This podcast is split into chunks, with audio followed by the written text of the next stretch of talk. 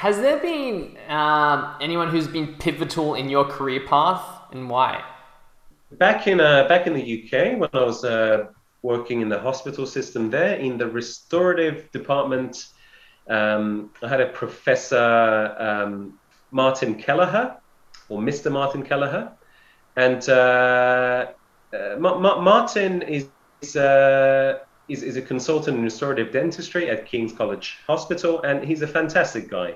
He's this big Irish guy, and uh, quite quite gruff and blunt, and uh, you know he can be quite abrasive with you. Uh, you know, very classic, and um, he, he shaped and formed a lot of my um, a lot of my early years um, opinions and views. And uh, what what what Martin's very in, as anybody who knows him will tell you, is uh, minimally interventive uh, dentistry.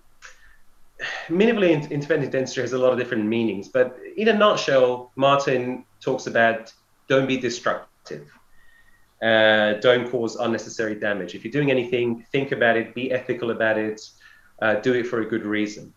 And um, one Martin's got a lot of publications, but one very influential publication he calls it the daughter test. I don't know if you've come across this. You might have.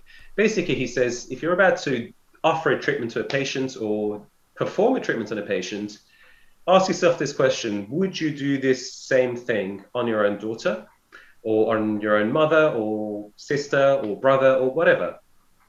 And uh, if you ask that question from yourself and you hesitate, you then got to think about why you hesitated. What's that about? So, Martin, yeah, Martin's been very influential in, in a lot of ways in, in my dental dental career. And uh, I, have got a lot of respect for him and a lot of time for him. And I hope to see him again at some point in the UK. Hmm.